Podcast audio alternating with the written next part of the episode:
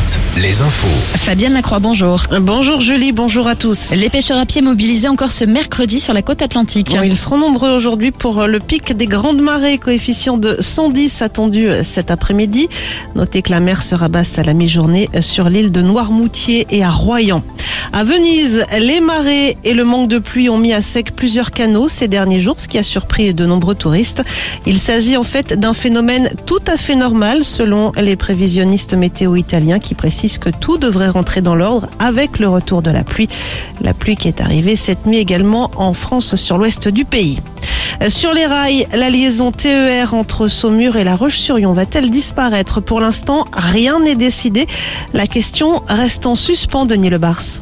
Ce qu'il faut préciser en premier lieu, c'est que cette liaison ferroviaire a beaucoup vieilli, que ce sont les régions qui financent majoritairement les travaux d'une telle infrastructure et que cette ligne est à cheval sur deux régions. Le TER va de Saumur à La Roche-sur-Yon et même jusqu'au Sable d'Olonne en passant par le nord de Sèvres, les gares de Thouars et de Bressuire. Montant estimé des travaux 150 millions d'euros. C'est trop pour les deux conseils régionaux qui ont décidé pour l'instant que l'urgence, c'est de ne pas décider, d'autant que les TER sont loin d'être bondés. Une fois de plus, c'est la question du service public qui est posée à travers ce qu'il permet et à la fois ce qu'il coûte à la société. Une contre-expertise sur l'évaluation des travaux est attendue pour le mois de septembre. Dans les Deux-Sèvres, une enquête est en cours après l'incendie qui a détruit deux véhicules. C'était dans la nuit de lundi à mardi sur la commune de Saint-Varan. Selon les premières constatations, il y aurait deux départs de feu distincts. Et puis toujours au chapitre des faits divers, huit mois de prison euh, pour un cambrioleur jugé hier à Angoulême. Il y a un an, il s'était introduit dans les locaux d'une agence bancaire avec un complice euh, pour y voler du matériel informatique ainsi qu'un coffre-fort.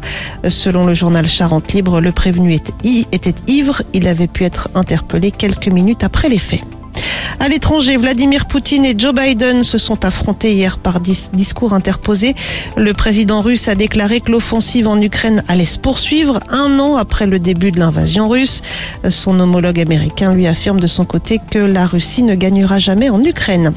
Enfin, un mot de sport pour terminer avec du volet. Poitiers a décroché son billet pour les demi-finales de la Coupe de France. Le Stade Poitvin est allé l'emporter 3-7 à 2 hier sur le terrain de 7.